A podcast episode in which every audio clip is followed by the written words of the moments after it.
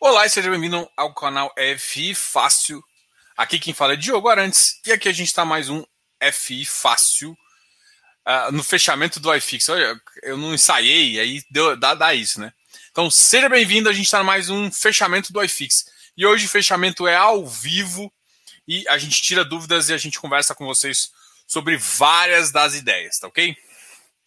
Não podia não começar a falar do Copom. A reunião definiu que a alta é de 0,75 pontos. Isso significa o quê, Diogo? Significa que o Selic vai.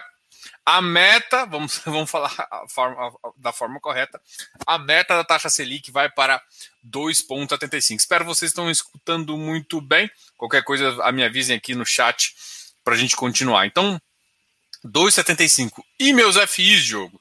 Gente, a gente vem discutindo isso nessa semana bem uh, de forma bem ostensiva, explicando exatamente o que, vai acontecer. Uh, e, e, o que eu sempre comento: quando existe um otimismo, exige um otimismo exagerado. E quando existe um pessimismo, exige um pessimismo exagerado. Então, calma lá, que a gente vai dar conta. 0,75 não é um aumento relativamente alto. Eu, eu, eu, eu tenho falado isso. Então, realmente, o Banco Central está tá coerente com o que ele faz. Às vezes a gente acha que ele. A, a maioria do mercado apontava para ponto 5, mas esperava o ponto 75. Era mais ou menos isso. Então, assim, a gente achou que o mercado, o Banco Central tomou a decisão mais correta, que realmente o ponto 75, é, esse caminho dessa taxa de juros tão baixa não faz sentido para a gente. Então, é, podia até subir mais, assim, mas em linha com o que o Banco Central faz, é, é, é é uma mudança uh, importante aí. É, indica bem que ele está ciente dessa, dessa inflação, está ciente também da, do câmbio, que começa a virar uma preocupação, mas ele, ele, ele sim vai fazer. Ah, Diogo, a Bolsa acaba refletindo. Uh, uh, refleti, tinha antecipado ontem parte de perda, hoje teve uma alta uh, bem interessante. O iFix não está recuperando, o iFix. Só que tem que lembrar duas coisas. A bolsa tem muito institucional, o iFix não tem. Então, enquanto a gente tiver essa brincadeira com muita pessoa física, o jogo não vai ser justo. O jogo. Muita, aqui teve até a primeira pergunta aqui, né? A primeira pergunta foi Diogo LVBI. Gente, não dá para brincar com pessoa física. Pessoa física não sabe precificar. E tipo assim, o, o, a, cara, entrou um milhão de pessoas. Cara, em 2018 a gente tinha 300 mil pessoas. Você acha que esses um milhão de pessoas aprenderam a investir em fundo imobiliário? Todo mundo achou que era comprar. Assim, gente, a maioria das pessoas que entram são vira trade ou faz qualquer coisa, são pessoas de bull market. Só sabe quando o mercado está subindo. Quando, tá, quando tá, o mercado está subindo, todo mundo é gênio. Todo mundo é excelente, inteligente demais. E quando a merda, todo mundo está saindo, perdendo, vendendo, vendendo a mãe aí, porque não sabe o que está acontecendo. Ou seja, não tem como. Não, não existe shortcut, não existe caminho curto. É, o que existe, na verdade, é, é, estudo, né? Então, é investimento de longo prazo. Então, pense no longo prazo. Então, cara, por que, que o LVB caiu hoje? Então, por que, que ele está caindo? Porque, sei lá, o mercado não está gostando do que está acontecendo, mas o ativo mudou. A qualidade do ativo mudou. Se a qualidade do ativo mudou, não tem fato relevante, assim, o que, que eu falo? O que tem falado? Gente, entrou muita gente muita gente que olhava, olhava o seguinte: dividend yield. Aí anualizava o dividend yield. Comparava com a Selic. Nossa, legal, vou comprar. E agora começa a fazer conta. Peraí, a Selic vai chegar a 4%. Eu, eu paguei muito caro naquele negócio. Ela não falou, pagou muito caro. Eu paguei naquilo lá e vale 5. Pô, será que vale o risco da renda variável para ficar com 5? Vou vender agora porque vai cair. Ah, é isso. Essas pessoas aí que compraram a maioria dos fundos imobiliários. Então teve uma subida de juros desde 2019 que é de pessoas que não estavam acostumadas. E aí, beleza. Quando a taxa de juros foi lá no chão, mais pessoas vêm. Porque, tipo assim, o cara começa a ver que o amiguinho. Aquele efeito amiguinho, tá? Começa a ver que o amiguinho tá com, com, com uma, ganhando no, no hectare 12% e o cara tá com 2, ele tá, nossa, tô 12%, 2 aí. Enfim, vem todo mundo. Aí começa a ficar com medo, aí compra lajes, compra alguns ativos que começaram o pessoal ficar com mais medo. Ah, Diogo, é para sair. Não precisa sair de nada, gente. Você tem que ter estratégia. Se você não tiver estratégia, você vai. Todo movimento de mercado de entrada e saída de, de, de ativos, isso já acontece, já aconteceu outras vezes. Então vai ter entrada de, de muita gente e vai ter saída também. Vai ter gente que vai sair um pezinho e vai ter gente que vai sair muito. Então, enfim, aí aumenta a pressão vendedora, porque, gente, muita gente não está preparada para renda variável. Então, talvez isso as pessoas vão começar a pensar nisso agora. Quem não está preparado para renda variável vai vender. E ela entrou de, de curioso, botou o negócio lá e começou a variar, começou a subir, todo mundo achou bom. Começa. Porque, não, comprei na pandemia, comprei bem. Aí começa a cair, por quê? Porque o mercado começa a ficar mais difícil. Com, o, o, o, Brasil não aprova reforma fiscal, não aprova várias coisas que precisa fazer, e aí dá merda, entendeu? É, de fato, é isso. Então, tipo, aí começa, já começa com medo. O medo, gente, é o pior, é o melhor. Vamos falar, para quem pensa a longo prazo, o medo das pessoas é a melhor coisa, porque gera muita oportunidade. E para quem está saindo, gera prejuízo e o cara reclamando que a renda variável é perigosa, enfim. O cara tá, tá com foco no amanhã, me perguntando se, gente, vamos lá, vem, foco é daqui. A qualidade do ativo mudou. Se não mudou, gente, não pergunta de preço. Teve um fato relevante que mudou, então não pergunta de preço, não importa o preço. Sim, eu falo assim, gente, tem que entrar num preço bom? Tem que entrar num preço bom. Se tá barato. Ah, pode. Só que assim, gente, tem que entender também que a expectativa futura tá, tá lá em cima. Por quê? Não é porque a Selic está subindo. Não é porque. É porque não é só o câmbio, é tudo, gente. O que está acontecendo é que a expectativa está negativa. Ah, é Covid? Não é só Covid, gente. É, é, é, é, é, tá, é déficit fiscal com, começa a ficar um perigo cada vez maior. Assim, já estava com um bocão assim, começa a aumentar déficit fiscal. E aí a, a nossa irresponsabilidade administrativa é grande demais. O Brasil é um país onde, assim, beleza, todo mundo teve corte de gastos. No Brasil não teve um real do corte de gastos no executivo, no, no, no legislativo. Vem falar que isso é um país sério? Desculpa, não, não tô falando de governo nem nada, tô falando de gastos. Qual, toda família, toda família de Covid, qualquer, pode ser a da, das. As mais abastadas, talvez não, mas não, acho que até as mais abastadas teve, teve uma redução, gente. Todo mundo repensou. Aí você pensa, um governo que é uma grande família, que uma arrecadação que caiu, perdeu receita, o governo perdeu pra caramba a receita, e não quer reduzir gasto, e não quer reduzir nada, não faz nada.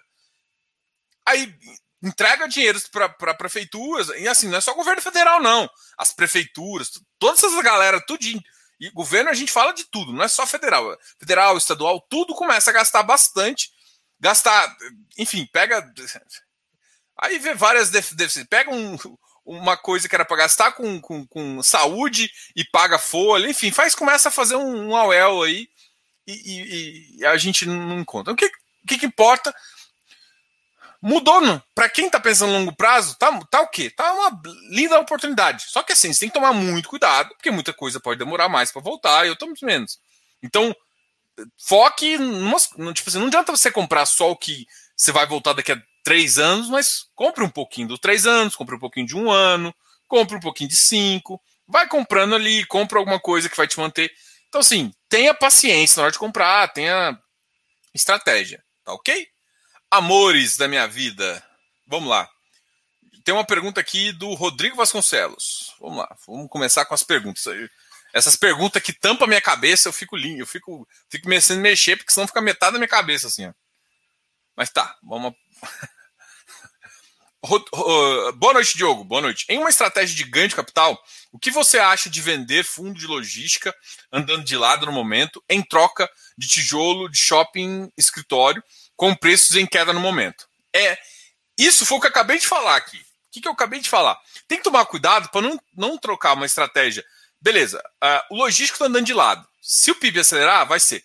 Quais são os setores que vão devem voltar mais rápido? Eu acredito ainda que o shopping é um setor que está amassado agora, é, caiu bastante. Agora, alguns ficaram com preços atrativos, outros mais, alguns mais do que outros.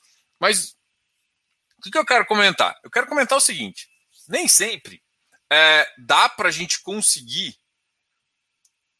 Assim, você acha que deve vender fundos de logística? Aí que tá. Os shoppings, eles estão num ponto que eu acho que volta mais rápido. Os escritórios, a projeção está mais longa. Então tem que tomar cuidado, porque, por exemplo, você está trocando uma coisa, um logístico que pode tá andando de lado, mas pode ter um ganho. Não sei, não sei qual lojista está falando. Tem lojistas que eu acho que pode ter ganhos, tem lojistas que eu acho que chegaram no preço interessante. Então também depende do setor. Então, sim, logístico está mais ou menos andando de lado, mas a perspectiva futura dele diminuiu e faz sentido você pensar. Mas sair de um para entrar no outro, para pensar, pô, o, a, shopping vai dar ganho de capital? Pode dar mais rápido. Agora, lajes pode ser mais lenta. Então, dependendo do percentual, você pode ficar com um, um valor. Inclusive, pode. As lajes, ela tem um, ainda um, um, vamos dizer, um defeito que eu acho que ainda pode perder mais preço. Principalmente por quê? Porque aumentando mais a taxa, aquele o pessoal chama de Zé Cotinha, não só o Zé Cotinha, mas aquela pessoa que comprou só olhando yield, começa a ver que, por exemplo, a renda para muita gente a renda a, saiu nisso, né? A renda fixa morreu. Agora a renda fixa sobreviveu de novo, voltou, é Fênix. Né? Renda fixa no Brasil sempre vai ser um, um importante asset porque a gente tem uma taxa de juros, a gente não tem um é, um equilíbrio fiscal para ter taxa de juros baixa ou negativa, né? Enfim, mas é o que está acontecendo aí. Então, o que, que eu quero te falar? Se essa taxa está tá começando a ficar alta, muita gente vai vender. Então, pode gerar mais pressão vendedora. Então, o que eu quero te falar é o seguinte: nem sempre está no fundo do poço, tá? Então, então, assim, tem que tomar muito cuidado com o que você vai fazer de estratégia. O setor que está sendo mais amassado é lajes, porque muita gente, voltando, o Zé Cotinha acha que só home office está resolvendo o problema. Esquece que tem outros setores e às vezes não tem nada a ver com home office. Tem a ver com reposicionamento da cidade. Assim, isso o cara não consegue avaliar. Então, pode no curto prazo, o escritório ainda sofrer, não voltar tão cedo, né? E o shopping pode voltar, mas vamos, vamos lá. O quando que o shopping vai voltar com uma, com uma estratégia, voltar para os o, mesmo yield, e vou falar yield, né? O rendimento, nem dividend yield, o mesmo rendimento que ele recebia em 2019. Cara, 2021 final? Não, 2022 seria um resultado aí aceitável, desde que a gente tenha realmente uma abertura, a gente tem uma imunização geral, porque se não tiver, é, eu não quero discutir essa questão de, de ah, fechar ou abrir e tá certo, enfim, eu, eu, vejo os dois lados. A grande questão é o seguinte: vamos pensar no, no ah, tem que ficar em casa. É, é muito difícil falar isso. O problema é o seguinte, e eu, eu vejo uma, uma estratégia muito assim.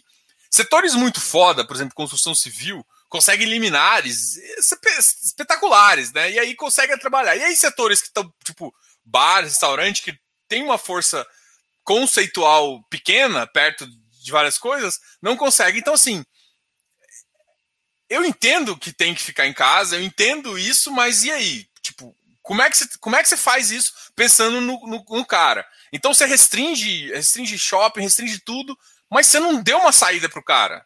Enfim, a, a saída. Entendeu? Eu, eu não tô falando que eu não, eu não sei exatamente qual que é a saída. Mas da forma com que tá, é complicado, porque é, alguns setores ficam com privilégio de, de, receita e outros setores não têm esse privilégio de receita e, e começa assim a sofrer. Então você está dando privilégios a algum, alguns setores da economia, o que teoricamente é errado, né? Enfim, é, e isso não estou falando de governo federal, não, estou falando de, de, governos municipais mesmo, de, de organização da nossa sociedade, que fala, nossa, todo mundo tem que ficar em casa, mas algumas empresas se, se usam como essencial para trabalhar. Então, enfim, o que eu quero te falar em relação a isso? É, não dá, não, não acho que, é, que, que. Tem que tomar muito cuidado com a estratégia que você está fazendo agora. Muito cuidado. Por quê? Porque talvez agora não é o momento de, você ficar mexendo muito, querendo aproveitar esse betazinho. Ah, nossa, tá de lado aqui, vou aproveitar, porque ainda tem muita coisa para acontecer, tá? Então, vejo oportunidade em shoppings? Vejo. Vejo oportunidade em, em lajes? Sim. Pode cair mais? Pode. Pode cair mais e o shopping e os logísticos não cair. Então, tem que tomar cuidado com o que você quer defensivo. Então, se você tem uma porcentagem de 40%, 30%, 30%, sei lá, em cada um, você vai, você vai, reagir, você vai mudar isso porque você quer um, um alfa maior. Ok. Mas você sabe o risco que você está correndo? O que, que você está querendo mudar com isso? Então, é isso que eu quero te falar, entendeu?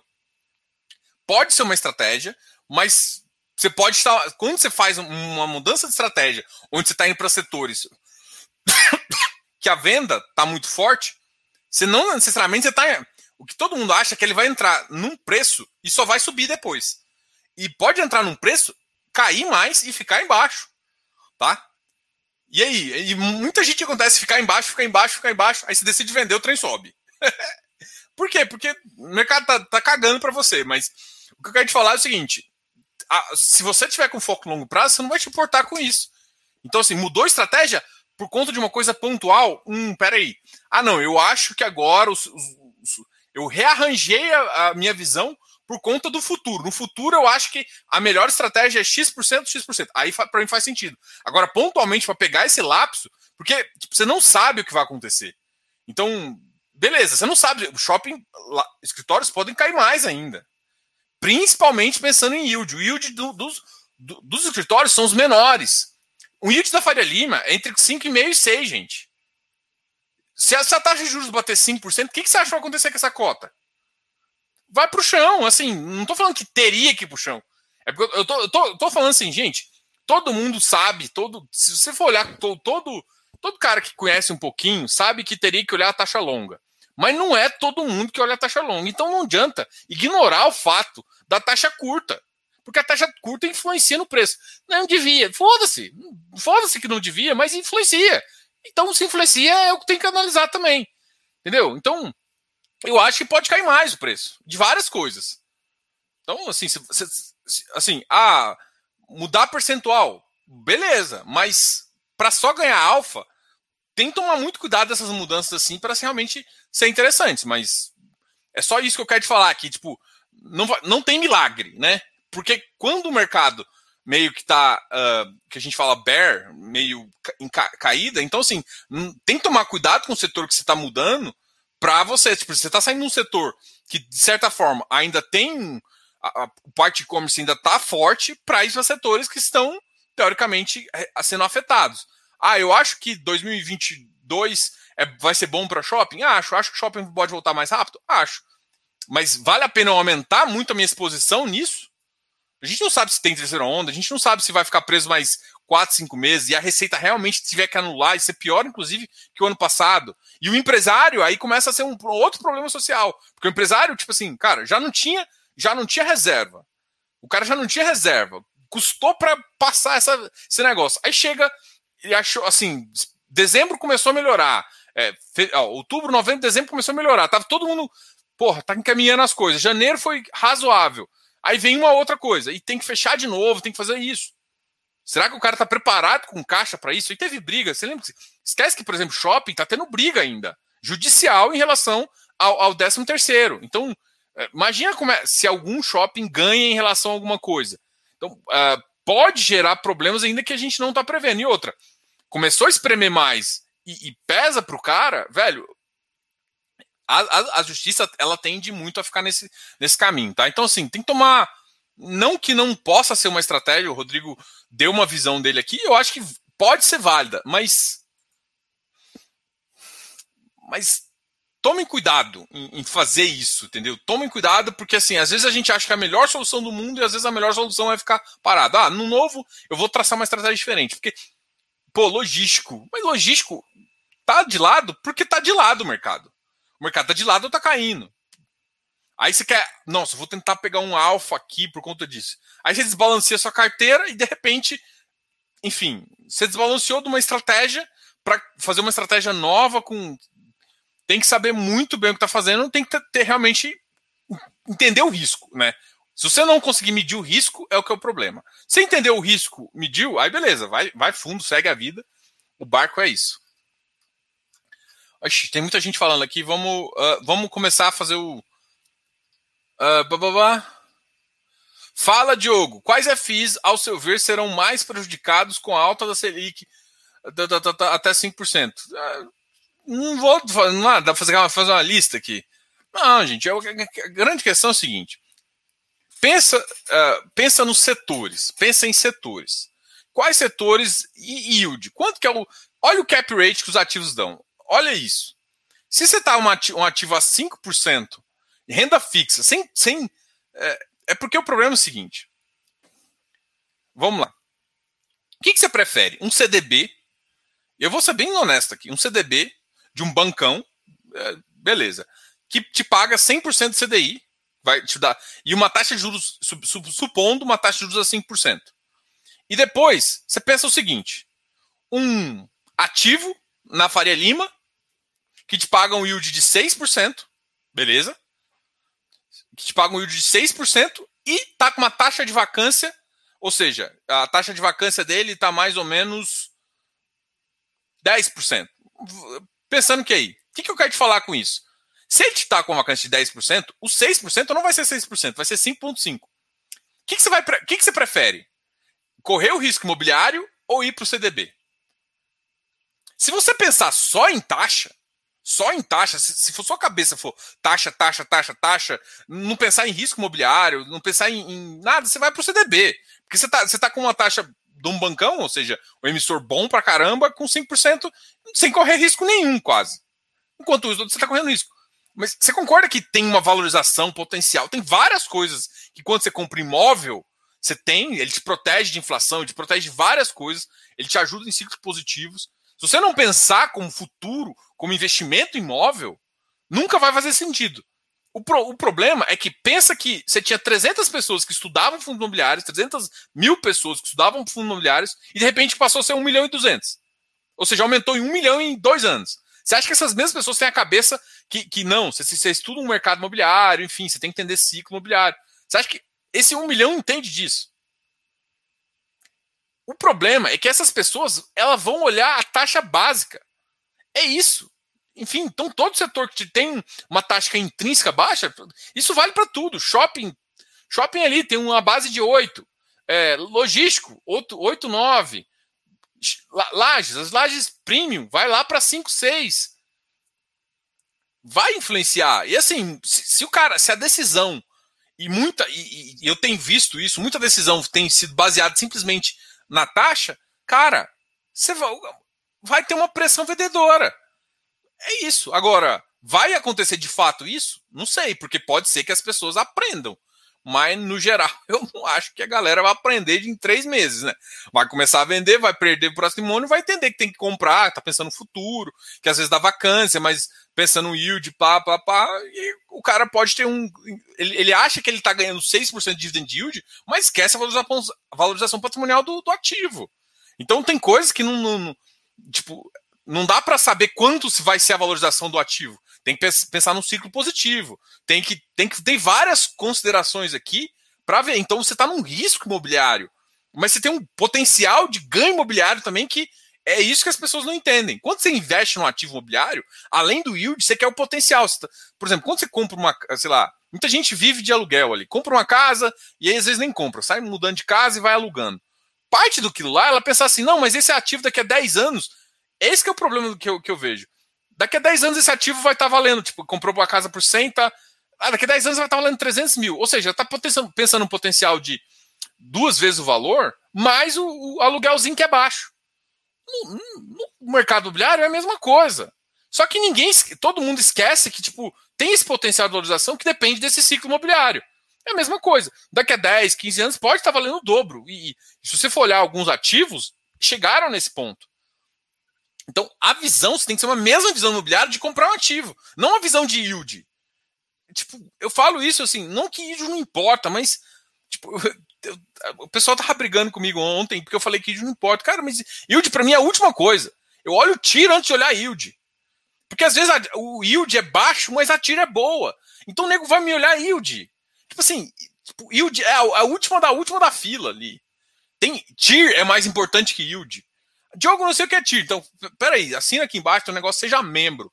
Tem uma série exclusiva de TIR. Tem que entender que é TIR. Você não sabe o que é TIR? Cara, desculpa, você não tinha que estar no fundo imobiliário, não. Você tá. Você, pra que, que você tá fazendo aqui? O que você tá fazendo aqui?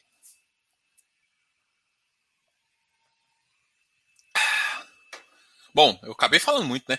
Grande Diogo, 1,2 bilhões de HGLG. Estão querendo me falir. É, entra pra fila. Os fundos de crédito estão me, desbanca, des, me desbancalizando. eu tô tirando tudo do, banco, do bancão e tô entrando tudo nessa bagaça. Tô brincando. Tem, depende. Boa noite. Fala aí do FLMA. Proposta de equipamento. Olha, assim, talvez não seja o que você, que você queria escutar, lindo, mas eu. A, agrupamento foi a melhor coisa que eles fizeram para mim. Por quê? Eu eu não acho que um fundo imobiliário tenha que custar 10 reais. Não é porque, ah, isso é elitista, enfim, não é isso. É porque é o seguinte: quando o cara, imagina, ele recebe pouco yield e paga, paga 3 reais. Esse ativo do FLMA chegou a bater 6 reais, gente. O pessoal, quando paga pouco, não entende que o pouco é muito. A primeira coisa, isso é um absurdo. Isso acontece com o MXRF também. Os, os ativos pequenos, eles geram o, o centavo, não roda tanto. Então, assim, mil reais eu acho que é caro demais para você entrar. Mas eu acho que o mercado tinha sim que centralizar num ponto de 100, que seria uma, uma cota assim que, que, que é tranquilo de se investir no mês e não tem que fazer. Por que 10 reais? Porque o problema é o seguinte: o cara comprou uma cota, é, você esquece que tem os outros custos, né? Tem um custo, por exemplo, que fica para o fundo e não para a pessoa, que é o, é o, custo de escrituração, custo, várias coisas. Então, se o fundo é muito barato, o custo de escrituração fica muito caro. E aí, isso fica. Isso acha que, vem do, do, bolso da pessoa? Às vezes, assim, gente, o absurdo que maior. O cara comprou FLNA. Uma cota. Uma cota. Vamos supor que ele comprou uma cota. O que o cara, o que o fundo gasta com essa, com essa pessoa de emitir, de enviar o cara, esse cara de uma cota, ele tem o mesmo direito de receber a carta. Agora não é carta, né? Mas em algumas coisas ainda é carta é, da Assembleia do cara de 3 milhões de cota. É o mesmo direito. Isso é o mesmo direito? Tipo, esse cara, o custo desse cara, tipo, o custo dele não paga o yield. Tipo assim, ele recebe nada de yield e o custo dele é muito alto. Então, você começa a fazer isso, você está onerando o fundo de forma errada. Entendeu? Então, é, é isso, entendeu? Porque assim, o, o cara. O, o, é, é esse, é, é essa oneração que eu sou contra. Ah, mas, enfim, então, agrupamento para mim é positivíssimo. Eu acho que para mim as cotas tinham que ser todas base 100. Por conta desse negócio. Porque, por exemplo, o cara recebe cota base 10. Pô, é bem complicado. Eu entendo que muita gente quer comprar ali uma cotinha, compra. Mas o problema é que quando eu olho para as cotas base 10, é as que mais tem ágio. E ninguém percebe isso. Assim, quem percebe não compra base 10. Porque fica ruim. Então, assim, eu, eu particularmente não acho que é uma boa estratégia. Muito fundo tá vindo com, com essa visão. Eu acho péssimo, péssimo, péssimo. Eu acho que não devia existir. Devia ter. Não, mas eu não acho também que normalização dá, dá para o CVM. Mas as pessoas tinham que entender isso. Porque o problema, gente, é que você recebe, por exemplo, você comprou uma cota. Você acha que muita, muita gente compra uma, duas, três cotas. O custo dessa pessoa, o custo, o fundo, o dividend yield que ela está recebendo, não banca a cota. Quem tá, tipo, uma outra pessoa está pagando isso. E acaba saindo dos gastos do fundo. Então você aumenta os gastos do fundo com alguma coisa. Entendeu? Então eu acho que isso não é, não é justo. VRTA e a lerdeza na locação. Cara, tá aí, né? É, não, assim, por incrível que pareça, ainda não é um ativo que está perdendo muito preço, assim, perdeu um pouco de preço, mas não perdeu tanto quanto. É, hoje ele caiu 1%, né? Mas assim, é, tipo, ele ficou um tempão, ele chegou a bater 117. Não dá para entender, né? Enfim. VRTA e a lerdeza da locação. Gente, acontece assim. É, não, não, vou nem não vou defender o, o, o Pocente e tal, enfim, acontece. Mas é, o, que, o que eu acho estranho não é o, o, a demora de locação, porque isso acontece. Isso é péssimo para o fundo, enfim, demora. É o preço ter continuado num patamar mais alto devido à baixa locação. Então é, é, isso, o preço subiu muito rápido com uma alocação ainda baixa. É essa, é isso que talvez eu, para mim faz mais sentido discutir. Agora, lerdeza da alocação, beleza, mas a pessoa ainda está pagando caro para um fundo que está pouco alocado. Enfim, é, é, mais o que a pessoa decide fazer do que de fato. Ah, o gestor não está conseguindo. Ah, por quê? Tem, tem gente que aloca muito rápido. Tem gente. É que assim, tem gente que tá alocando em um mês, né? Tipo, o pessoal que a gente vai conversar amanhã do hectare. Cara, aloca muito rápido, aloca muito bem. Para mim, eles são uma, fora da curva do ponto de vista bom de, de alocação rápida. Isso, isso é fenomenal. Agora, é, o normal seria uns três meses, quatro meses. O que ele, o que ele está acontecendo com o VRTA é uma situação um pouco anormal. Ah, pode dizer que é diligência, pode dizer que é situação do Covid, pode dizer que é várias coisas, mas tá numa situação normal. Você pegou um, e foi uma coisa que eu acho que eu conversei com o Pocente também na época. Foi, cara, pô, vocês podiam ter vindo com uma, uma, oferta menor e ir pegando aos poucos, mas, tipo, não imaginava que. Eles, estão, eles devem ter tido vários problemas, né? para não ter conseguido até agora. Só que o que me estranha não é, não é isso. Gente, é, é natural. O que, que acontece? A cota, a, cota tem que estar num preço mais, mais coerente com, com a realidade. Até porque enquanto não alocar, não, não vai subir. Mas o. Então é isso. Basicamente é isso. FMA sou totalmente a favor do agrupamento. Acho que, na verdade, essas cotas baratas é ruim de existir.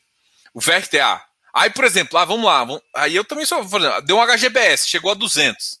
Pô, faz o dobramento, volta para 100. Entendeu? Tem coisa que pode para fazer, entendeu? Que é fácil. De, deixa ali uma cota média de, de, de, de 100 e acabou. Já chegou a 200, 300, putz.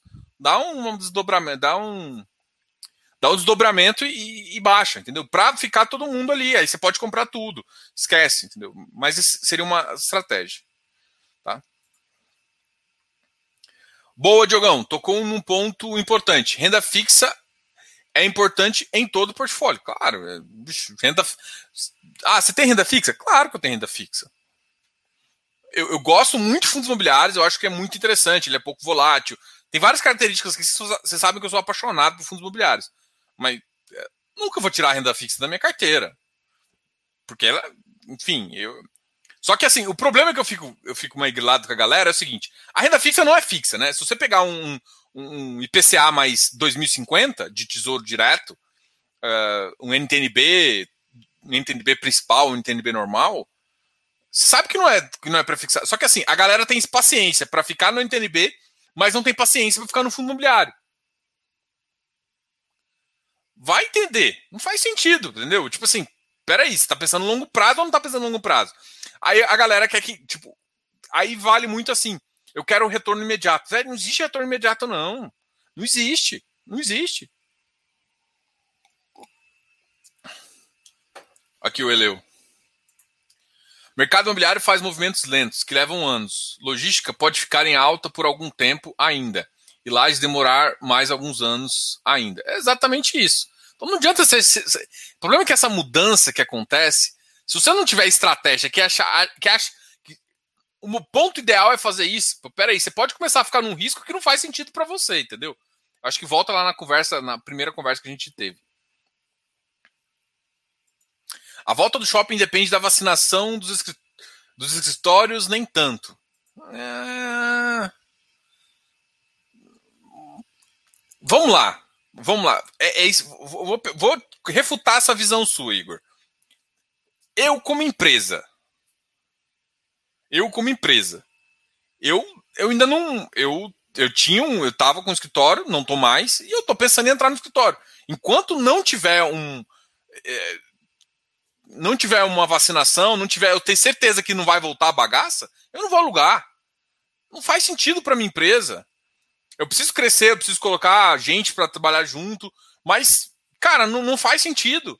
Tem coisas que não funcionam tão remoto. Eu precisaria ter um lugar, eu precisaria tudo mais. Mas eu estou esperando. Então, é, não é só shopping que precisa. O empresário, ele também, ele pensa assim: eu vou aumentar a localização, vou fazer isso. Eu não sei nem como é que está a economia. Eu tenho, eu tenho que esperar algum sinal é, que seja positivo ou negativo para eu tomar uma decisão. Tem hora que a gente traça uma métrica. Então, assim, não é essa, essa métrica sua não é de empresário, não. O empresário ele pensa: pô, peraí, eu vou mudar daqui para cá, eu vou aumentar a área, eu vou diminuir a área. Sim, depende. O porque, na verdade, assim, a maior, assim, eu, eu tô com uma empresa, tem 80, tem 120 funcionários. Eu começo a pensar assim, peraí, é, eu acho que eu vou ficar mais pelo menos seis meses a um ano de fazer. Meu contrato já, já, já tá no. Eu posso pagar um multinho aqui de dois, três meses.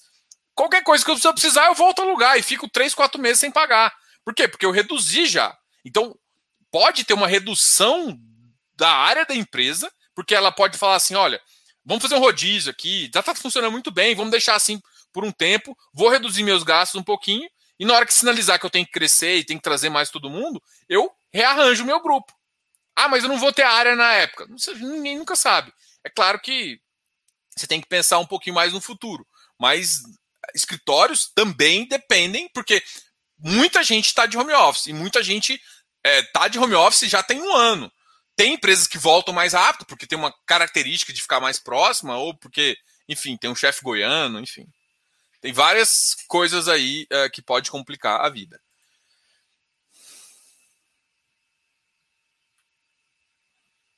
Boa noite. Sobre fundos de papel. Vamos lá aqui, Milton. Eu te pulei, tá, Everton? Depois a gente fala. Esse ativo aqui, eu. Eu não, não sou muito fã de falar dele, tá? É porque eu não estudo muito ele, tá? Eu já, já vi umas duas vezes o ARCT 11. É. Boa noite, Diogo. Sobre os fundos de papel, hectare, DEVA, requer. Acredita que haverá uma alta considerando que eles saíram de uma subscrição ou acha que serão ajustados no mesmo valor? Parabéns, top. Bom, duas coisas a considerar. Alta depende de vários fatores. Muitos já estão com ágio muito alto. O REC-R ele acabou de sofrer uma queda bem importante aí depois da conversão. É, o hectare o DEVA pode ter algum ajuste. Só tem que lembrar, gente, a taxa de juros futura está mudando. Mudou a taxa de. A expectativa muda. Então, os ágios que o pessoal começou, que estava pagando pode não querer pagar mais. Então, pode ser assim. Ágio sempre teve. Eu falo do VRTA. O VRTA, quando estava a 14, ele tinha ágio. Ele tinha ágio. Ele tinha ágio de 20%, de 16%. Então, ágio é comum. Então, um middle risk, um ativo, uh, um middle risk, um high yield, faz sentido ter ágio. Ágios na, na, vai ser o mesmo ágio de um ativo com uma taxa de juros a 2%, uma expectativa boa de. Não, não vai. É isso, é isso que você tem que entender. O, a questão é a expectativa. A expectativa agora não está positiva. Então, se não está positiva, ninguém vai ficar comprando pensando nesse longo prazo e vai pagar um ágio muito caro. Porque é a mesma questão, cara. O cara vai comprar um ativo imobiliário, uh, sei lá, um hectare. Ah, tem multipropriedade, começa a pensar, olha o risco disso, olha o risco disso.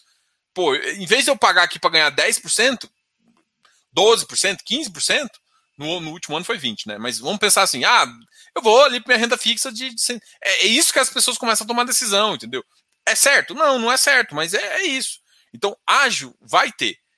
Vai ser o mesmo ágil de antes? Não necessariamente. A, a expectativa começou a ficar um pouco pior. Então, é isso que eu quero que vocês analisem. Expectativa pior gera. Uh, gera insegurança e tudo mais. Ah, então assim, vão ser ajustados? Normalmente esses ativos são ajustados depois, assim. Vão para um patamar de ágio uh, histórico, de certa forma. Às vezes eles exageram demais, mas no, no final eles ficam num patamar ali. É difícil, assim, falar de preço, se vai subir, mas eu quero que vocês entendam que ágil sempre tem, mas as expectativas estão. A expectativa futura é essa a minha preocupação. A expectativa futura está caindo. Isso faz com que esses ativos fiquem menos interessantes para se pagar um ágio de, tipo assim, nunca, nunca deveria ter se pagado um ágio 80%, 50%, tipo Iridium, mas uh, tá ali a 135. Ah, pô, será que ele vai voltar para 150? Não acho mais. Mas pode chegar a 140? Pode.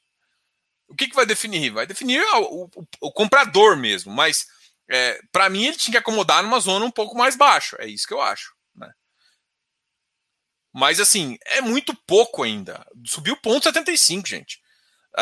se continuar assim, a, grande questão é, deu inflação, é cada vez que esses índices subir, inflação e dólar subindo nessa conta aqui, aí vai fazer sentido você fazer algum ajuste aqui. Tá?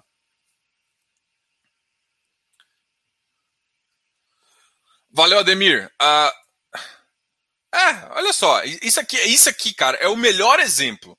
Eu vou falar assim, a RBRR a RBR não, a RBR, que é uma gestora que eu considero muito boa.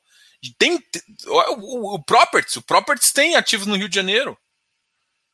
Tem ativos no Rio de Janeiro. Porque assim, porque o que, que aconteceu? Cara, 2019 foi um divisor de água.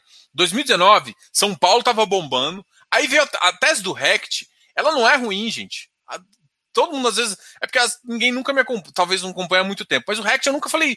O XP Properties, não achei assim, ah, tese ruim pra caramba. Não tô falando isso, não. Fez muito sentido em 2019 você sair de São Paulo. E muita, to, muita gente a, a, saiu de São Paulo, não acreditava tanto no Rio, foi o caso da Rect. Mais ou menos, né? Porque a Rect ali tem, tem um ativo ali, uh, o, o da Vivo, que é na Barra. Mas assim, Teve, o XP Properties não acreditava, foi, foi mais. Assim, teve ativos, eles, eles, saíram de São Paulo, porque São Paulo estava com uma vacância muito boa, muito baixa. Então começou a falar assim, cara, São Paulo já não tem mais oportunidade. Vamos para outros lugares. Aí veio um Covid. É, foi isso. Então a gente estava no mercado saindo da, saindo da recuperação para expansão, ou seja, estou na expectativa de ganhar preço, então esses setores iriam se valorizar muito.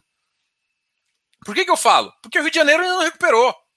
Então, teve, teve pessoas que estavam apostando no Rio de Janeiro também, porque depois de melhor São Paulo, o, o, segundo maior mercado do Brasil é o Rio de Janeiro, que não voltou ainda. E aí você já tinha a finalização da entrega do, da, da, região portuária. Então tem várias coisas no Rio de Janeiro que vai. Só que não teve mercado. O mercado, o mercado de, de, de, da commodity do petróleo começou a subir agora. É, enfim, é isso que, que, que não dá, não, não é uma coisa isolada, né? É, o, o pré-sal tinha sido aprovado, mas, enfim, não está tendo tanto investimento ainda, porque não tem necessidade. Pode ser que agora volte a falar, a se falar disso e, e o resultado do mercado volte um pouquinho. Então, assim, tem, tem que tomar muito cuidado com, com, com, esse, esse. Nossa, vou mudar aqui no escritório. Pô, escritório. Você vê futuro no escritório? Vejo. Eu vejo. Por, por isso que eu não, nunca. Tanto é que a minha estratégia, eu sempre falei isso, mudou para uma estratégia mais prime. Eu mudei minha estratégia. Por quê? Porque hoje eu, eu vejo os ativos mais afastados, umas regiões que eu não concordo. Não concordo, não. Não acho que, que tipo assim, por conta dessa pandemia, muita gente tá mudando de perfil, que é escritórios mais perto. Então, assim, isso eu já conversei com várias gente. As empresas estão mudando de perfil, estão deixando as pessoas mais em casa. Elas vão perder centros? Não vão perder, mas elas estão adaptando a vida das pessoas. Então vai, vai ter menos viagens, vai ter várias coisas que, que vai mudar. Então, por exemplo, parte dos hotéis era muito uh, corporativo. E o corporativo agora, ele está muito mais acostumado a fazer reuniões uh, por videoconferência. Isso, isso tem mudado. Então, achar que vai ter um. voltar para o padrão de viagens uh, de aeroportos nisso, mas assim, é claro que tem um consumo, que é o consumo de pessoas que viajam e outras coisas, que se trans, que precisam mais de locomoção, que tem que fazer locomoção, vai, vai mudar. Então, o que eu quero te falar? O mercado se adapta. Só que, tipo, não. Tu, muita gente, quando vai traçar uma estratégia, traz, traça com estratégia com base no passado, achando que vai voltar igual estava antes. Não necessariamente. Tem que tomar muito cuidado com isso. Então, assim, por que, que as, porque eu não eu duvido que regiões prime de São Paulo não vão voltar ou vão, vão voltar melhor, inclusive. Que parte, tem vários fundos com essa estratégia. Então, isso para mim faz mais sentido hoje. Então, ah, o Rect é ruim? Não, não estou falando que é ruim. Estou falando que a estratégia dele, para mim, hoje, com o cenário que eu vejo hoje, é mais arriscada do que, por exemplo, quando ele, assim, pensando no Rect de hoje, o Rect de 2019, 2019 você tinha um, você tinha um mercado propício para se fazer isso. Agora a gente não tem mais. Entendeu? É, é, a perspectiva de mercado mudou. E aí, cês, e aqui o Barba colocou bem assim, 2000, quando a gente estava falando de 2018, 2019, em 2019, o ciclo de São Paulo já tinha começado a subir e o do, Rio de Janeiro estava defasado. E eram sempre muito comuns. Era São Paulo e Rio andando muito. E aí todo mundo falou: olha, o do Rio deu uma, deu uma abertura. Só que São Paulo começou a crescer tanto que muita gente começou a falar assim, e o Rio começou a dar um indício de melhorada ali no final da pandemia. E muita gente pensou, começou, inclusive, a alguns, a, algum, algumas lajes a se posicionar em alguns setores no Rio de Janeiro que acabou não sendo uma bom, então não voltou mais. Então o Rio de Janeiro melhorou um pouquinho em 2019, mas nem foi aquela melhora assim, não deu muito, não foi nem muito grande e voltou a piorar. E o, e o setor só agora, teoricamente, ainda, ainda vai perdurar por mais pelo menos três anos aí. Então, assim, tem que tomar muito cuidado com esse posicionamento para que, às vezes, você está na cabeça que vai voltar para uma situação anterior e não volta, tá? Então, a, o mercado está se adaptando. Eu acho que, assim, regiões Prime, eu duvido em São Paulo que, que não vai ser região prime. Duvido que algum ativo, tipo Faria Lima, em termos de banco, de, de, de, de seguradora, vai ser, ser Faria Lima, entendeu? Não, não vai deixar de sair disso. Quem estava usando os FIIs como caixa já pode vender para mim baratinho. Ah, pode. Não, tem muito comprador aí, gente. Não vai faltar comprador. Só que assim, tem que tomar muito cuidado com esse negócio. Ah, vende para mim, vende para mim. Legal, legal. Mas se sair, se sair se sair uma galera grande, assim, o preço vai ficar abaixo do preço de reposição, bicho, é, é duro, viu? É duro. Não é fácil, não. Por exemplo, eu já passei um momento ali em 2016, igual ele falou, 2016 e 2018, o mercado tinha esticado um pouquinho depois da, da, da piora ali na, na, Dilma, ele esticou um pouquinho, o mercado de fundo imobiliário subiu, aí de repente, tipo, o yield mudou, enfim, mudou umas questões lá, a taxa deu uma esticada, e aí começou a piorar de novo. e todo mundo ficou falando em bolha, bolha, tem exagero do pessoal, né? Mas aí ficou, olha, ficou 2017 ruim, 2018 começou a melhorar, entendeu? Então tem coisas que, tipo, os ciclos são longos, né? E, então, assim, você pensa uma pior agora, vender, é lindo pensar, tipo, a estratégia é interessante, mas tem que tomar cuidado porque você fica com, com, com uma baixa liquidez, porque você não. Pô, você tem um ativo bom. Comprando, e aí você continua comprando, é óbvio. Você continua barato e você não consegue, tipo assim, tipo, o preço do metro quadrado em São Paulo tá sendo negócio. Tipo, se fechar o fundo e vender para um cara fora, você ia ter um lucro enorme, entendeu? Mas você não tem saída.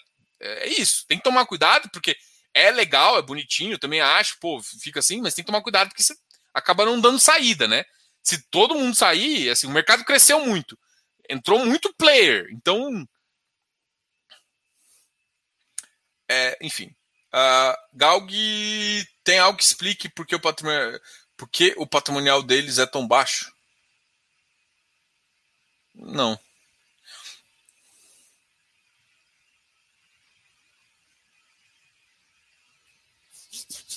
É, aí, por exemplo, quando você tem um yield maior do que um mercado e um patrimônio em relação ao patrimônio, tem que tomar cuidado, porque aqui, ó, ele, ele, o, o pessoal falou um negócio. Quando você alavanca um fundo, você gera esse ganho patrimonial. Só que você está alavancando, ou seja, parte disso é para pagar dívida, tá? Deixa eu beber uma água aqui que me deu sede. A gente vai falar dos ativos aqui. Deixa eu pôr na tela e a gente termina aqui. Uh, Diogo, Diogo, nossa, Diogo. Tive que fazer a arbitragem do IRID vendido 30% a 157 para poder participar da nova emissão. Aí. Sou morador do Rio de Janeiro e digo que aqui é complexo. Está cada dia mais empobrecido e violenta a cidade. Não sei se melhora tão cedo. É, Paulo, tenta tomar cuidado não sou pessimismo, tá? Mas assim, é, o Rio sempre foi muito ligado com o ciclo do petróleo. O ciclo do petróleo tá, tá ficando voltando a ficar positivo. Então, eu acredito sim no Rio de Janeiro, mas eu acredito no Rio de Janeiro para três anos, tá? Assim, se for pensando em comprar um ativo portuário ali, vamos supor, tem alguns ah, fundos, ou no centro do Rio de Janeiro, eu acredito, eu acredito sim. Mas assim, eu, talvez eu teria 15% do meu portfólio no Rio de Janeiro, em Lages não prime ali, uns 15% ali pensando numa das avenidas principais, ou na região do Porto, ou na região ali do, do centro. Então eu, eu teria sim, tá?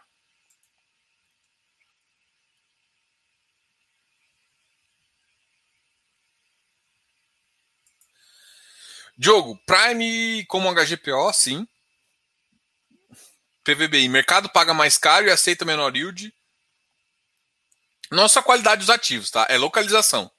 Você tem que entender que assim, um ativo na Faria Lima, um ativo de qualidade e localização, principalmente localização, não é só qualidade, né? É localização. Se a localização for boa, tipo, não, não adianta você esperar um, tipo, é, o aluguel é caro, mas o ativo é muito caro para se construir. A região é cara de construir, CEPAC é caro, é, o lote é caro, tudo é caro. Entendeu? Então é, tem que tomar cuidado com, com essa visão. Então, assim, o que se paga é mais ou menos um. Se pede um yield de seis pouco. É isso que se pede na, na ali. Aí, vamos ali para Chucre, sete. É, entendeu? Então tem, tem. Não é só simplesmente é, se paga. Não é se paga caro, é que cada região ele tem um, um yield meio característico pelo risco, pelo risco de vacância, principalmente. Porque, por exemplo, na Faria Lima, você, você já implicitamente a vacância é menor e o valor é maior, entendeu? Então, isso já faz uma atração melhor para o ativo. Isso é precificado também, entendeu? Uh, vamos, vamos, eu vou compartilhar com vocês aqui. A gente já está com 49 minutos. Essa live hoje é de uma hora, então tem 10 minutos aí para eu falar um pouquinho dos ativos. Uh, Hoje o ativo que mais caiu, RBRR. Ah, será que a mínima foi 79,15? Ah, ou o JP também caiu um pouquinho, 2 pontos. Ele tinha subido bastante, né?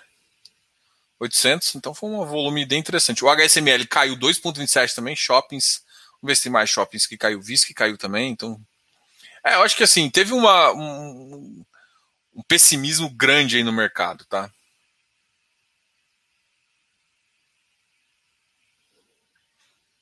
Pessoal, eu acho que, assim, se eu só confirmar aqui, mas tem muita gente me perguntando do LVBI. Tá? LVBI é minha live da semana que vem, tá? Então a gente vai conversar com o pessoal da LVBI. Então podem guardar essas perguntas, a gente pode fazer para o pessoal lá, fazer com o Alexandre. Uh, então é um time bem. Eu gosto muito da VBI, assim, acho bem interessante a visão deles. Eu, enfim. Uh,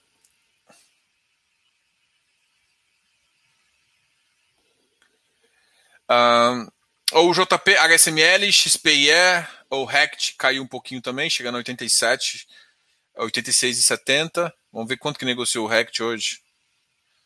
2,48 milhões, foi uma bela negociação. O HSML também negociou bastante. Kizu 113. Vigip 112, é um ativo que começou a, a cair um pouquinho. VRTA 113. Hectare 145, caiu um pouquinho.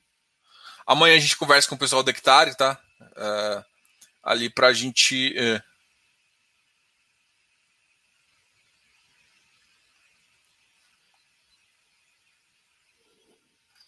para a gente ter VIF,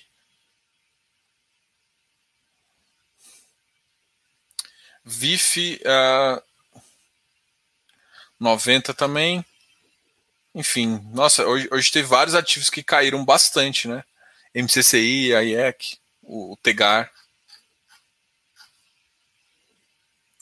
Vamos olhar os ativos que mais subiram, só para a gente chamar a atenção aí. É, é, o Rio Bravo Renda Corporativa, 3,29. A, a, Bolsa hoje subiu bastante. O Vigir, que é um ativo atrelado ao CDI, subiu bastante, 1,56. O RBRR, uh, 1,46, 1,43, um ativo também que subiu bastante. O Kinea, KNSC, caramba, 107, 1,39. RRCI, também subiu bastante, 1,36. HSAF também 1,36 subiu. NCHB, já voltando para a faixa dos 100. HGBS 201. É, não tem ninguém que está me chamando a atenção aqui. Teve, teve as altas, alguns ativos que estavam passando por emissão, fez ajuste. Uh, enfim, a, o ativo que está ligado ao CDI subiu bastante algumas lajes que estavam mais contadas, mas mesmo assim, por exemplo, tem que ver o, esse, esse RC, Rio Bravo Renda Corporativa. CPTS 99 também, ele tinha dado uma caída um pouco maior. Becri 113. Enfim, esses aqui foram os ativos. Acho que eu não, não tô vendo. Eu vou, vou conversar, voltar a conversar com vocês, porque hum, realmente. Ah, comenta sobre o BRCR. Putz, nem olhei quanto que ele está aqui.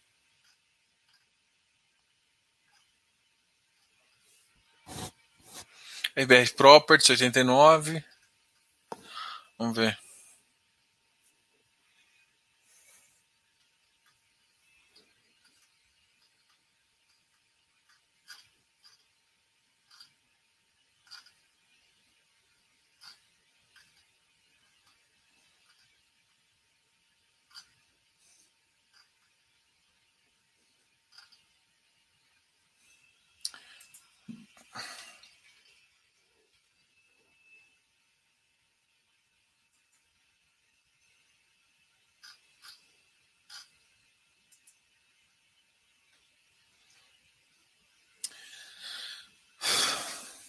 O que, qual foi a pergunta? Porque assim, o Bicifund é o Bicifund, né?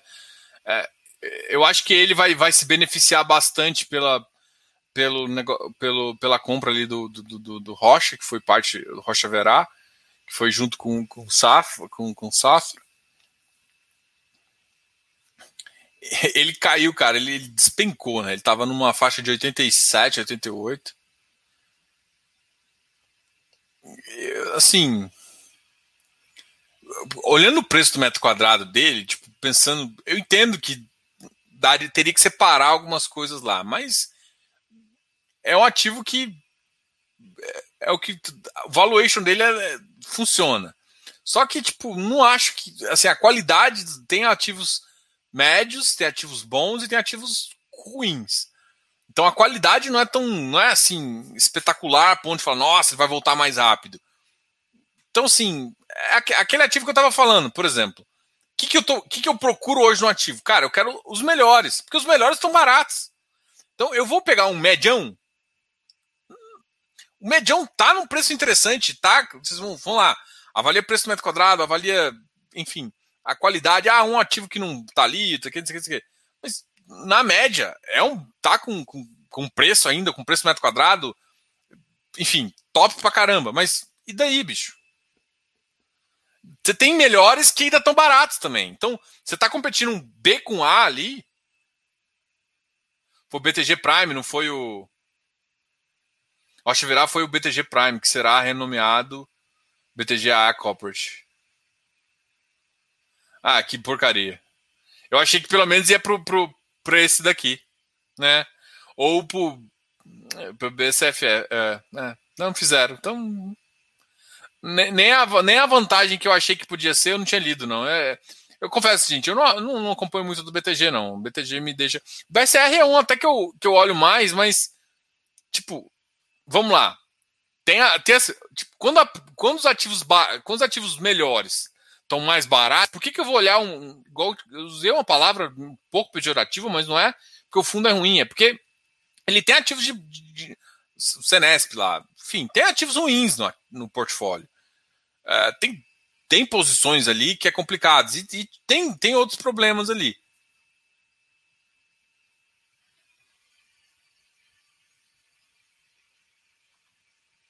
Oh, Barba, eu não vi ainda. Não vi. Se, se teve, uh, eu não vi.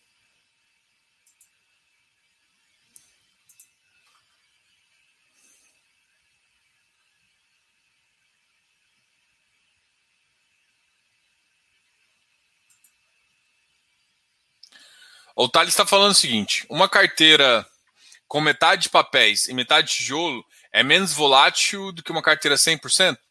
Em tese, sim. Porque assim, vamos supor uh, uma carteira uh, uma, uma, carteira aí que tenha Selic. O IPCA está subindo. Então, teoricamente, parte desse rendimento vai estar tá atrelado a ela, vai fazer. Pode ser que muitas vezes seus, seus rendimentos também estão atrelados ao CDI ou IGPM. Isso tudo, essa carteira, essas, esses índices estão todos subindo. Enquanto os ativos reais estão com vacância aumentada. Então, assim, é claro que existe um risco maior também, porque toda vez que o, o, o equity começa a ficar ruim, o próximo a piorar é, o, é a dívida. Né? Eu já tinha te explicado isso. Mas, assim, em tese, se não der, e tem que ser bem claro, se não der default em carteira, ele vai, ele vai te bloquear melhor. Porque da mesma forma que você sobe, inclusive essa foi uma parte da minha conversa com o pessoal da, do Safra ali. É, enfim, eu, eu, eu, exatamente umas coisas que eu já comentei com vocês aqui. Por que, que o Safra. Eu falei, cara, você tem um fundo híbrido que tinha papel, por que você não põe papel de novo? Põe crédito. Aí eles foram explicando. A visão do Safra é mais real estate pro ativo, é mais, enfim, colocar ativos de qualidade, enfim, é mais.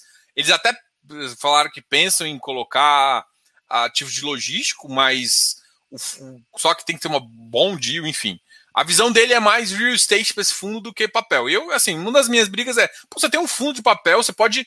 Exatamente essa visão do Thales aqui. Pô, não precisa, não precisa desses 50%, mas ali ele tinha um espaço para colocar os 20% de crédito para aumentar o yield, para dar um yield mais seguro, captar esse momento de, de, de, IPCA mais alto e tudo mais, e pode, você pode vender a operação de secundário depois. Captar esse momento mais proativo, mais onde está mais inseguro para real estate, porque, porque a grande questão é o seguinte: FI, os real estates ficam baratos, os escritórios ficam baratos, mas na vida real nem sempre, porque o cara sabe o preço que ele tem que vender no ativo. Ou você paga aquilo lá ou você não vai. Então te ajuda um pouco a fazer isso. Eu achei que eu sempre sugeri, assim, abertamente falar, mas não é isso a cabeça dos caras. Então, assim, o, o, o, Safra, ele mudou, assim, não é que ele mudou, ele sempre, ele já estava fazendo isso há muito tempo, mas eu achei que eles poderiam ter mais uma visão, aproveitando, é, por exemplo, na época ali do, do até 2019, fazia sentido, cara, ir para ir mais pro lado do, do real estate, porque tava numa expansão do mercado. Mas quando veio a crise, é, é essa a minha. Então, até 2019 fazia sentido o que o Safra estava fazendo. Só que 2020, para mim, eu achei que ele podia experimentar uh, experimentar a visão de híbrido deles. Mas não foi isso que eles fizeram e não é isso que eles vão fazer. Então, ele, ele realmente está com a visão, não é de visão de tipo, aproveitar um ciclo econômico de, de expansão de lajes que eu achei que estava lá. Não, é, não é essa visão. É, é uma visão realmente de real estate e está fazendo isso. Então, é, enfim, é, isso que eles estão querendo. Então, a visão é tipo, o JSRE é um fundo, está sendo um fundo de lajes. Ah, eles até falam, não consideram um fundo de lajes, mas é um, é um fundo para ser fundo de renda. Não vai ser um fundo de renda, ou seja, renda mais com CRI, que é o que eu achei que podia ser. Então, eles até pensam em comprar uns, uns fizinhos, mas não é a estratégia uh, core do fundo. É, enfim, é isso. Então, eu acho sim que, que, que parte, por isso assim, uma carteira com mais crédito, ela sofre menos, mas o risco começa a aumentar. Porque quando você está no equity, o seu, o seu defeito é, é muito rápido. Por quê? Porque quando você está no equity, deu problema, o cara, a, a, vacância já te tira parte do seu yield. É isso. No, no crédito é mais complicado, porque o crédito, a marcação do VP vai a zero, você tem um default, a marcação. E aí você tem que judicialmente recorrer para utilizar a garantia para pagar o que você tinha que fazer da dívida. É isso. Então, isso que é, isso que é, que é tenso, entendeu? É, é essa modificação. Mas, no geral, ele te protege nessa, né, nessas, nessas questões. De segurar um índice bem interessante, tá?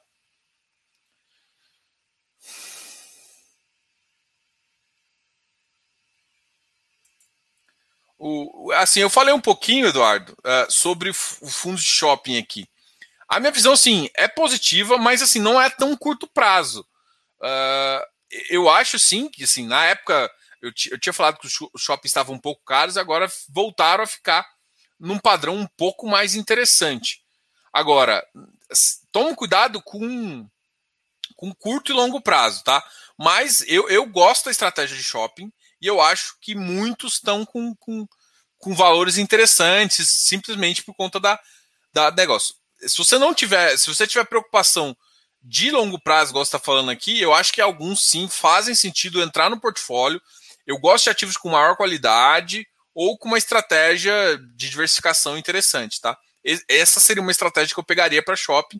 Por exemplo, eu tentaria não focar tanto em São Paulo, ou se eu foco tanto em São Paulo, eu foco em qualidade, se eu foco ou em diversificação local. Então eu, eu, eu traçaria uma estratégia também de classes, inclusive. Vamos, vamos pensar assim, que a gente passa por uma recessão econômica. Classe A, B e C, qual que sofre mais?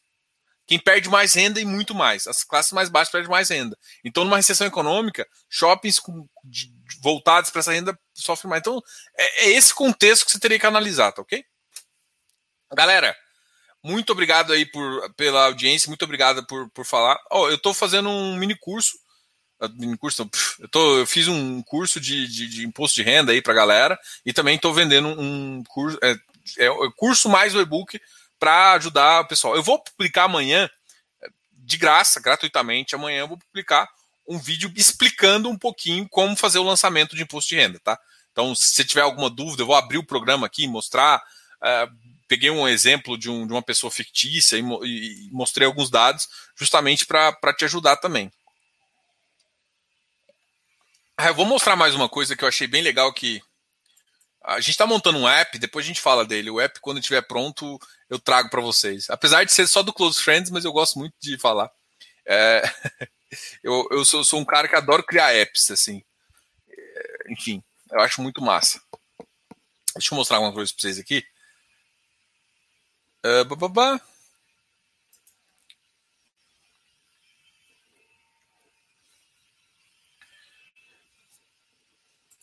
Para quem não sabe, deixa eu ver aqui. Para quem não sabe, aqui, esse aqui é o Instagram aqui do canal, né? Você tem o Instagram, blá, blá. Se você clicar aqui nesse link aqui, que é o link aqui, ele abre. Ux, não abriu ainda. Abriu agora. Abre esse negócio que faz aquela, aquele negócio. Eu sou consultor, conto um pouco da minha história aqui. Mas não é isso que eu quero mostrar para vocês, não. Isso aqui é o e-book. É porque eu falei, aqui você pode comprar, mas também não é isso que eu quero mostrar para vocês, não. é o mini curso, também tem um mini curso. Ah, o mini curso vai ser bem legal, porque a gente vai incluir REITs nesse mini curso. Vai ficar até um pouquinho mais caro, mas, mas a gente vai incluir REITs, uh, FIPS e FDICs, tá? Então, isso é uma, uma demanda antiga que vocês têm me pedido. E aí, nesse mini curso, a gente vai incluir também mais algumas coisas para falar. Ah, e além esse, a gente vai ter dois e-books, né? Vai ser um e-book só de fundos imobiliários e vai ter um e-book de fundos imobiliários mais stocks uh, e, e REITs nos Estados Unidos. Ou seja, você conseguir a, declarar os seus ativos que são dos Estados Unidos, alguma coisa assim, a gente vai ter também um e-book para isso, tá ok? Enfim, ah, esse aqui é o Telegram, é esse que eu quero, queria mostrar para vocês. Aqui, ó, consultoria. Então, aqui é que eu, que eu valorizo consultoria e tudo mais. Isso aqui não mudou nada. É, tem Pix, ou você me pedir, aqui tem PagSeguro, mas a maioria do, dos ativos está sendo PayPal. Esse aqui que está bem legal, ó. Procurar horário para consultoria. Então, você definiu, você quer saber, ah, qual horário que faz? Eu só atendo sexta, quarta e sexta-feira, que é o dia que eu tenho live às 8 horas, eu atendo até às 7 e meia, tá? Então é isso. E aqui você consegue marcar, ó, uma hora, uma hora, você tem minha agenda aqui para mostrar os horários, tá? Então você consegue ver os horários, enfim, e, e marcar comigo, tá ok? Grande abraço. Então agora já tem. A gente já tem várias coisas aí para a gente conversar e, enfim, muito obrigado a todos. Não se esqueça de se inscrever aqui no canal, dar um like nesse vídeo e a gente vai, a gente vai fazer. Ah, uma coisa legal também. Diogo, ah, queria que você falasse de tal ativo. É que tem ativo que eu, que eu não acompanho tão perto, tá? Eu, eu sou bem honesto. Não adianta falar, ah, eu acompanho tudo. Cara, são 300 e tantos ativos lá. Bicho, eu acompanho uh, ah, 120 e eu e acompanho de perto mesmo, fazendo tir, fazendo um monte de jogadas, 67. É máximo, assim. Não dá para acompanhar mais que isso. Então, 120 eu acompanho, leio o relatório e tal mas para cálculo, para uma coisa tipo, entrou no meu radar, ele, ele, tem, tem que passar por uma diligência ali se é valor, entendeu? Então, isso não dá para fazer com tudo. Uh, grande abraço para vocês. Qualquer dúvida, vocês vão entrando em contato. Amanhã tem uma live espetacular, uma live muito legal pra, com Hectare. Então a gente vai conversar aí com o pessoal lá. Grande abraço. E até mais. Qualquer coisa, não esqueça de falar, falar de alguns ativos se você tiver afim. De repente a gente faz um vídeo aí, se for um, um ativo mais interessante aí. Grande abraço aí, até